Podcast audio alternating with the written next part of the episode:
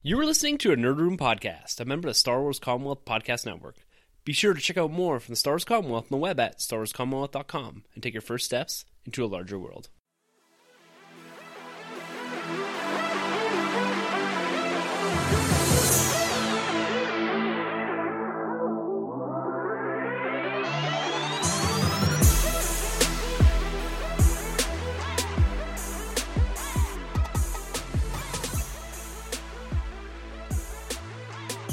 Hey everyone, and welcome to Star Wars Rebels Alerts, the weekly podcast after show where we recap and discuss each and every episode of Star Wars Rebels Season three. I'm your host, Tim. I'm Troy. And just quickly off the top here, I have to apologize for the audio quality. This is the first time Troy and I are trying to do Skype. So hopefully we don't get too much fluctuation in the audio levels, and hopefully there's not a lot of background feedback. Uh, I apologize if there is a slight difference between our normal audio quality and what we're getting now, but that's what we have, so here it is. This episode is coming to you guys a little bit late. We had some celebrating to do. It was Troy's birthday the other day, yesterday. So we kind of went out, had a little bit of dinner, a little bit of celebratory drinks and that, and we decided to do this episode just a tiny bit late. So we're coming to you about twelve hours late, and we do apologize for that. But we're going to get right into the discussion here of this very powerful Star Wars Rebels episode. Huge episode. So this episode kicks it off with an absolute bang. We have Fenn Rau and Kanan discussing the Darksaber here. And we actually get a nice exposition piece here describing the details of the Darksaber. And for me personally, having had issues in the past with the Mandalorian episodes because I don't fully get the lore. That's my shortcoming, not Star Wars' shortcoming. But I really like what they did here. It gave me a good insight into what this Darksaber actually is and the history behind it and the significance behind it. Yeah, it was great, and they, they didn't pull too much off the Darth Maul history from Clone Wars, and they actually gave a, the audience a new take of the whole saber itself, a new mythology. Yeah, and I think they're pulling some of the lore back from the Legends universe. And we do mm-hmm. get some references to Tar Vizla, the first Mandalorian to ever be inducted into the Jedi. And he built this lightsaber, this Darksaber. And after his passing, it was kept in the Jedi Temple until it was liberated by the Clan Vizsla. And it was used to unify their people and strike down any of those that oppose them. And I thought this was a cool way. Even the, the graphics and the design, kind of like this cave drawing that they had in the background, I thought it was a really neat way to depict the history of the Darksaber and quickly get to it as well. Yeah, I really like what they did with the animation. It's kind of reminiscent of the old Disney Hercules yeah. uh, movie cartoon there. But I really like what they did there. They summed it up pretty well. And uh, man, I just want to know more about this Mandalorian Jedi now. It's really got me engaged with the Mandalorian arc here because, like I said before, like I had issues with it last time, but I felt myself fully engaged in wanting to learn more about the Darksaber. Like, and the connection with the Mandalorians with the, the Jedi also had me thoroughly interested in this. Like, I felt it bridged some of that gap that I was missing in the previous episodes with not having that cultural background in the Mandalorian lore. Yeah, I completely agree. And um, man, I was wishing we were going to get a little bit of a, a Revan, a Darth Revan reference here, going back to the uh, Old Republic with the uh, the battle over Mandalore there. So, oh well, but it's well, still a cool moment. Yeah, and it's an interesting thing because later on in the episode, Kanan gives us a bit of a history lesson, as he calls it, and mm-hmm. references the Jedi versus Mandalorian wars, which means that it's back somewhat in canon. Maybe not the details of the story, yeah, but the fact that that actually happened. So do you think we'll ever get a Darth Revan in Rebels or in some other form? I absolutely think we will. Going back to Clone Wars when they did the episode arc over, um, I can't remember the planet now.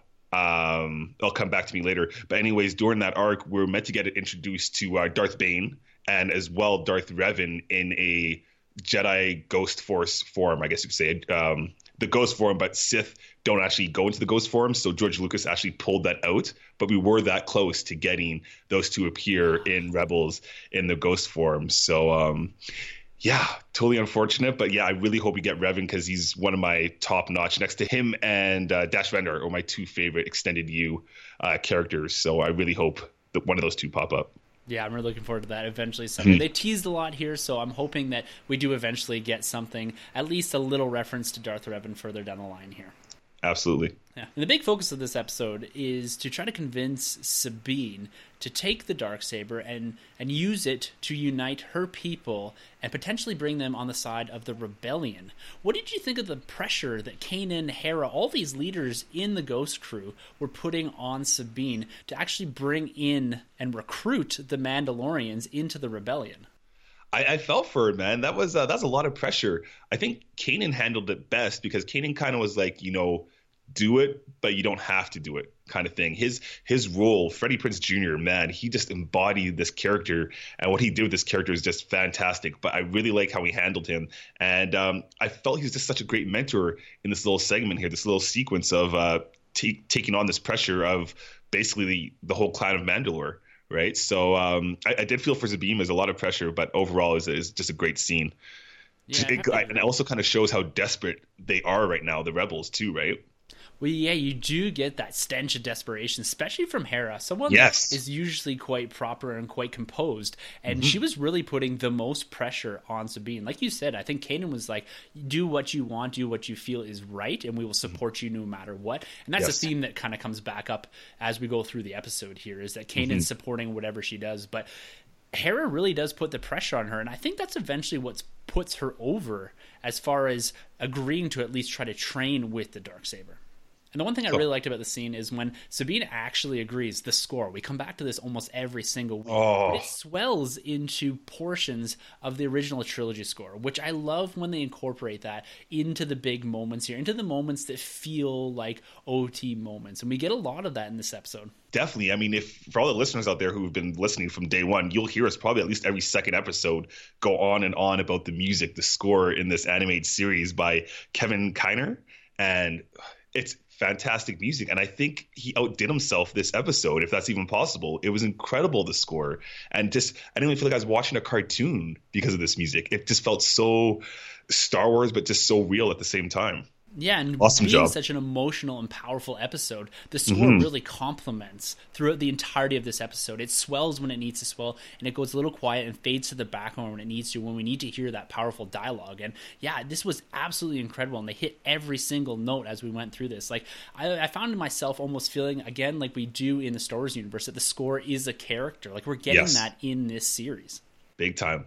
Yeah. And I was curious about how far they were going to go here, because we're having a month break before we get the finale, or at least the major fight sequence within this arc. We have a big training sequence here, and I wasn't actually prepared for us to spend the rest of the episode in this training montage or training sequence here, but I felt myself thoroughly engaged with this. Like, it, it did drag on a little bit, but I never felt that. I always felt like, oh, what's going to happen next? And because we have these serious and significant moments with each of the characters, with the the interaction between Ezra and Sabine, and the interaction between Kanan and Sabine, and then we add in Fenn Rau towards the latter part of the training. Like, this, the interaction here is unreal. The dialogue, the character, the development that we get in individuals, like, I can't speak enough about this. Yeah, it, it, it was great. You know, there's, there's just no holes in this episode. Seeing Sabine and um, Ezra go at it, you know, Jedi versus Mandalore, Mandalorian, was, was so cool, especially when he she got her um, those gauntlets of some sort where she kind of did like a force push,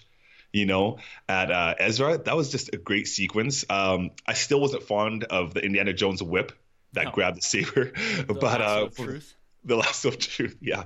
But for the most part, it was great. I really liked the beats that Kanan was counting, the one, two, three, four, five, six, um, you know, going up, going down, Midgard, you know, all that kind of stuff was cool. I'm just like, man, I, I got to get a lightsaber now. You know, I got to start doing some of this choreography. This is incredible, man. Training stick, man, training stick. The training, you know, and that was another cool callback, was the training stick or the training saber, because playing um, Knights of the Old Republic or even Star Wars the Old Republic, when you start off those games, you have a training saber, but it doesn't look quite like the stick. So it's cool when um, Hera's like, what's up with the training sabers? You know, you and Ezra never did those. And then, you know, basically they go into a rant about, uh, oh, they're just sticks. So it's kind of a callback to uh, the Old Republic, but not really being the actual saber.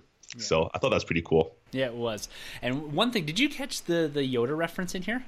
Yes, yes, yes. I love that Ezra one. Uh, yeah. Don't try, just learn. Yeah, first do. lesson, don't try, just learn. I absolutely yeah. love that. So subtle, but yes. there for the Star Wars fans. It's a great callback to Empire. And throughout this whole episode, I felt a lot of Empire here. Like, when they set up the, the training grounds, when they kind of went off into the distance there, everything set up, I got a Dagobah feel off of this. Yeah, it was cool, especially because we found out there was some time that's passed, a couple of days at least, when yeah. they're training, right? Yeah, it's, it's a cool – the whole thing was just great. What are your thoughts on on Kanan here? Like, he has a big episode here. His arc is massive. We see a lot of character development here. We see how much he's grown and how much he's recognized that he's grown here. But he's pretty relentless off the start here with Sabine and kind of knocking her down a peg or two. She comes into this fairly confident. I can do this. It's just swinging a stick around. I'm trained with blasters. I'm trained with all sorts of weaponry. But he just takes her right down this this first couple of scenes here. Yeah, again, I mean, going back, this episode obviously belongs to Sabine, but Freddie Prinze Junior, Kanan nearly stole the show for me. Um, you know, I am catching up with the uh, Last Jedi, with the Last Padawan comic book there with Kanan, and just to see this growth of this character, basically his story starting from Order sixty-six. I did skip um, Dawn of a Jedi, so I haven't read that chapter in his life. But just to see the growth of this character, where he's gone even to season one and until now, and where Freddie Prinze is taking him and just matured, it's just incredible work what these guys are doing over their uh, Dave Filonian team. It's incredible. Yeah, it's ever yeah. since he lost his sight for me that he's become this okay. master Jedi that's yeah. stood up on this pedestal. That it, he gives me a big Ben Kenobi vibe once in a while here. Every so often I see hints of that in Kanan, and I, like you said, it's just fantastic. Yeah, and I, I even get a bit of a Qui-Gon too, you know, yeah. um, not so enforcing of the Force, but just kind of having his way with the Force, if, if that makes too much sense. But yeah, he's, wow, I just can't believe it. And, you know, and even going off the first episode of this season, he's grown so much from there to now. Yeah. With his sight. Yeah, so keep up the good work, Freddie Prinze. I'm I'm loving what you're giving me every week here. Yeah. And as Sabine grows frustrated with her training, with Kanan, with his training ways, he looks to Ezra to begin the training, to do the very basic things. And this is the point, again, where Kanan acknowledges his shortcomings eventually to Hera here about how he didn't take his time and didn't have the patience for Ezra. So Ezra kind of went through this. It shows how strong Ezra actually is when we do see Sabine becoming immensely frustrated early on in the training with Kanan. No, yeah, those are some uh, some neat scenes. And again, uh, more growth, seeing how far Ezra's come from first season until now, right? And even a warrior such as um, Sabine, her capabilities are, are great, but even she's having some struggles, you know, learning these ways of, of, of the saber, of the or of the of the Jedi training, you could say. And there's also some really cool cameos in this, some very brief cameos. We get the return of the Owls.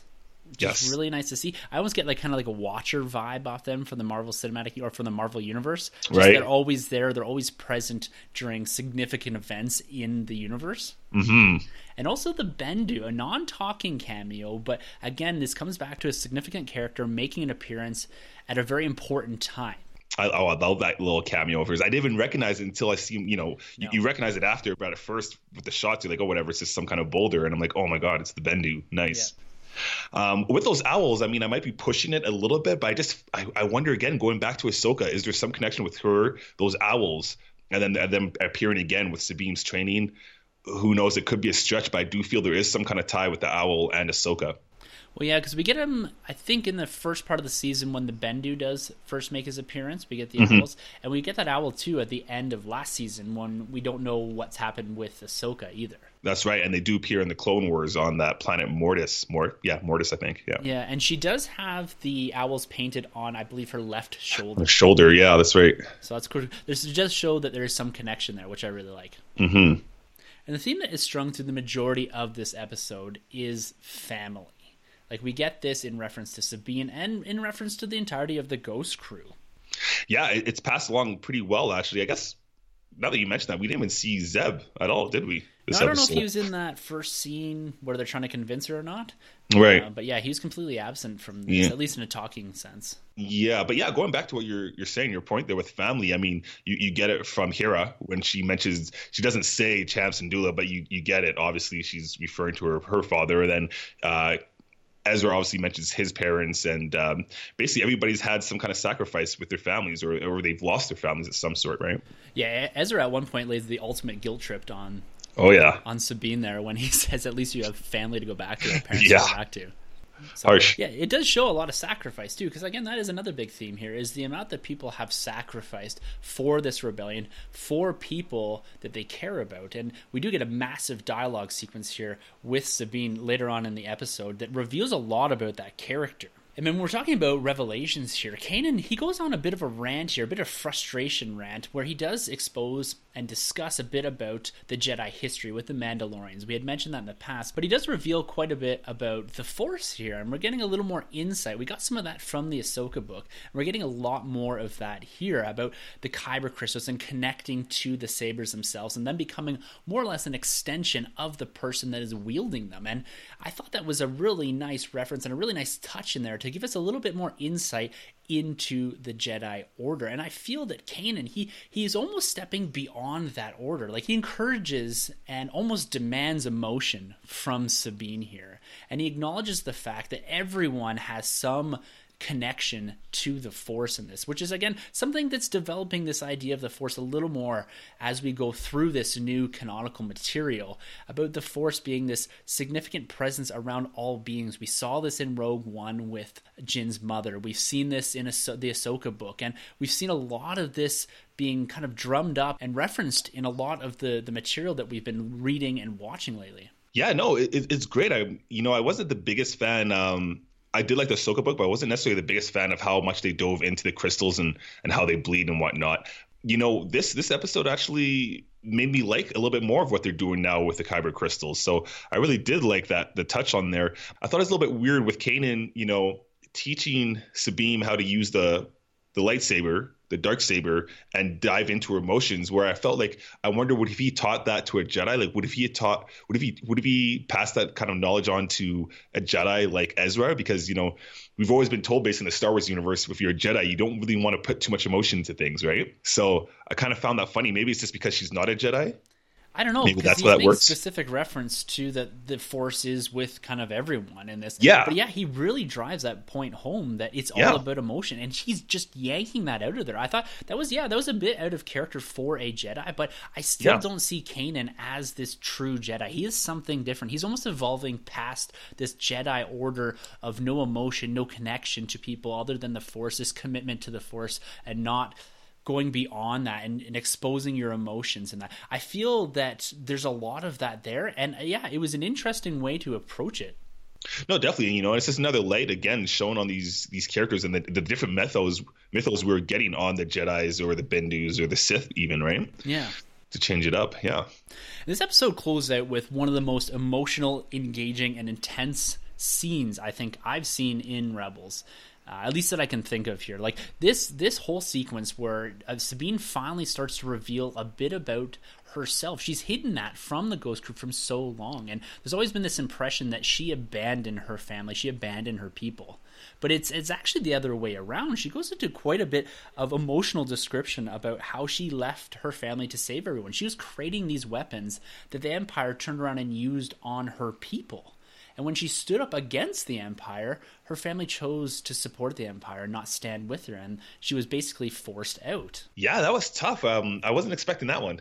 When she explained that, I, I really felt for her, especially, again, it, it shines a light more so on how bad and how much the Empire has affected everyone, yeah. more so outside of than just Jedi, but everyone. And to, to hear that scene reveal itself, I was like, wow, yeah, she, she's had it tough there.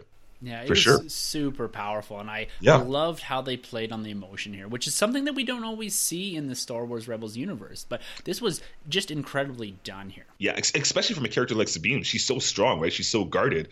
This episode really breaks her character down, right? Yeah, and it's Kanan that does that. Yeah, yeah, exactly. Unexpectedly.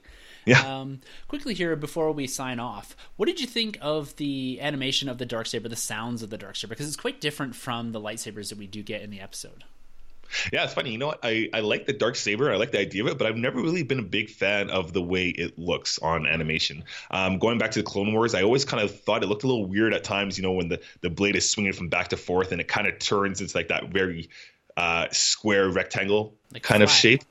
Yes. Yeah, I've never really been the biggest fan of the look. The sound was cool, and I liked um, seeing the effects as the sabers touched, but I'm just not the biggest fan of the way, I guess the way it's shaped. Is, is what throws me off. Did you yeah. notice that she, when she was swinging it back and forth, that it was almost warping as she swung it? Exactly, yeah. And, and and and I do like the consistency they've kept up with it, because it's the same way in the Clone Wars with Darth Maul. It's the same kind of effect. I just, but I don't like that look. Yeah. How about how about you? What do you think of the Well, look. Well, not having the background of the Clone Wars or some of the lore of the, the Mandalorian culture and that, I, I'm a bit unfamiliar with the Darksaber itself. And so sometimes I struggle with how different it is from a lightsaber, the sound and the look of it. So it mm-hmm. always feels a bit outside of what I'm comfortable with as far as lightsabers. And I'm yes. not totally sure about the construction and the crystal that's in there that makes it, one, black, and two, look like that.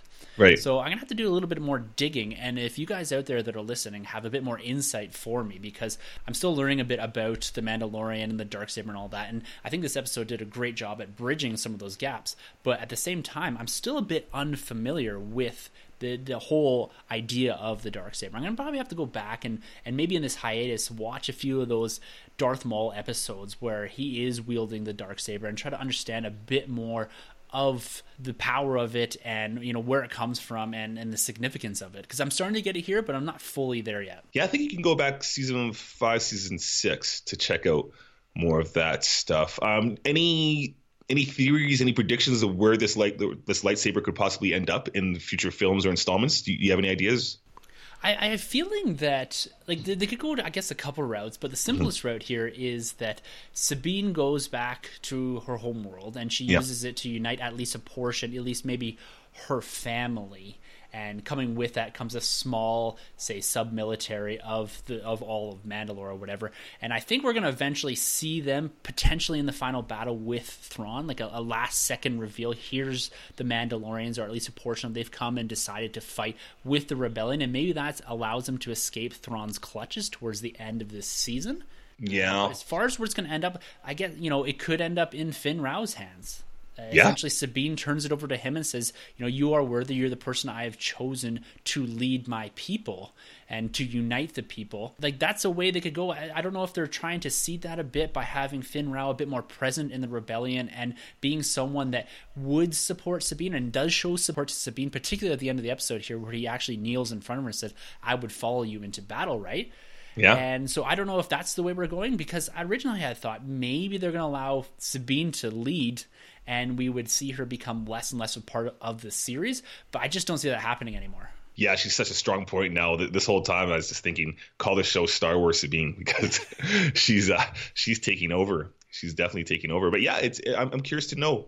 Uh, such things like as like the, the Darksaber and obviously Kylo Ren's uh, lightsaber, those are pretty iconic these days. So I'm always curious to know where these things could possibly end up, right? Yeah. Maybe we'll get an action yeah. figure one day, Sabine wielding the Darksaber. That'd be great.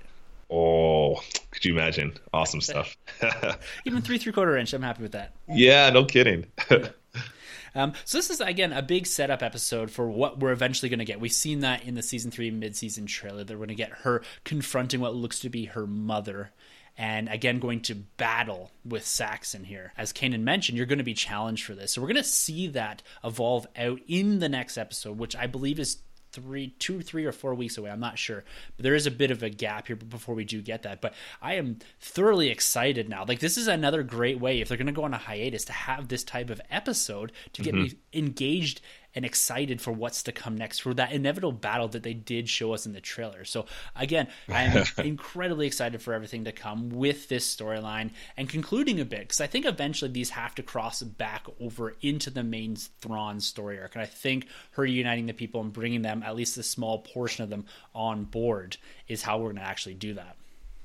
Yeah, no, I, I totally agree with what you're saying. Um, I think it's kind of cool, because I believe the next episode that we eventually do get is still a continuation of this yeah, episode. Yeah, so that's kind of cool, because that, again, that's going back to like the Clone Wars stuff, which I've been asking for, is getting more like one, two, three part uh, arcs that uh, expand, you know? So I, I'm really glad they're doing that. This episode nailed it. Again, it was all family oriented, uh, lots of emotion and lots and lots of growth. These characters have all evolved. You know, I've had my moments with Ezra where I feel like he's whiny and whatnot, and he's still a little bit like that in this episode, a little, a little childish, but for the most part, these characters all have grown so well, and I'm just loving more of what we got with Sabine.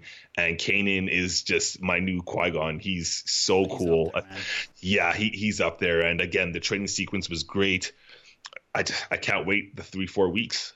Yeah, it's going to be awesome. I agree. The development in this, like each and every episode, they they pick a character and they develop them more. And I always think they've reached their limit of development on these characters, what they can actually do without introducing a new element. But they continue just between the Ghost crew to grow these characters and give us a little bit more insight each and every episode. And I really appreciate that. And I love it. Like, it's just, just so engaging, so enthralling, and it just feels like Star Wars. It feels like they're building this universe and they're connecting everything up. And I feel like Like we've always said, this is the glue. This is what holds everything together. We're getting so much connection to the Clone Wars here, but also driving forward the Star Wars Rebels narrative into the eventuality that is the Battle of Scarif. Yeah, and I, I guess I think with this episode, or this season, I should say, closing out, we're probably going to get the, uh, the Battle of Lothal.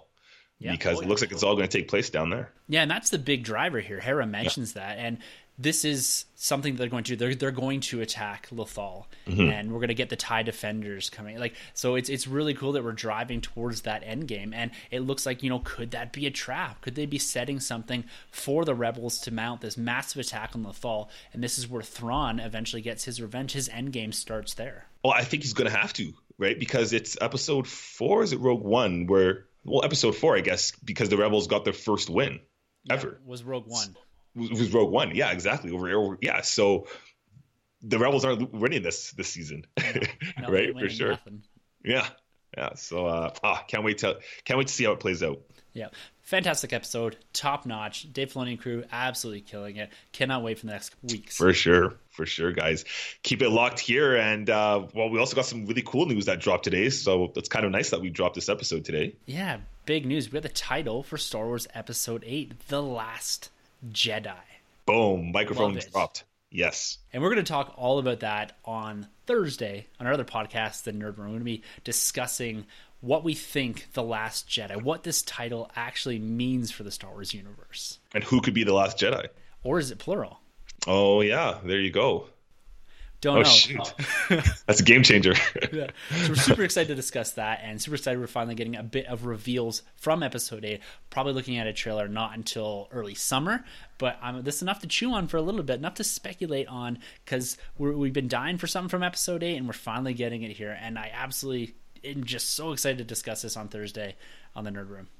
Awesome. And if you'd like to be a part of the show, if you'd like to send us your comments, questions, or speculation, you can hit us up on email at the nerd r m at gmail dot com. You can always grab us at hashtag end of the nerd room on Twitter. Our Twitter handles are at the end of the episode. You can also comment on our Facebook or YouTube pages. All right, guys. Well, there's going to be a brief hiatus here, and we will not be returning with this podcast on Mondays until Rebels does return. So check us out on Twitter to get the exact date as to when we are going to be returning here.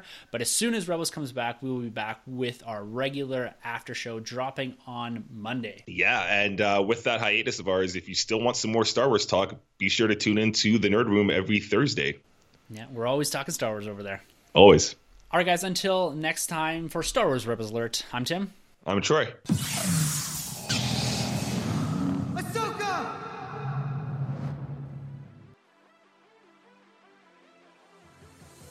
This has been a Nerd Room Podcast production. You can find our hosts, Tim and Troy, on Twitter at TheNerdRM and Troy TheBoy eighty-seven. Don't forget to subscribe to The Nerd Room on iTunes, Facebook, and YouTube. Just search The Nerd Room Podcast.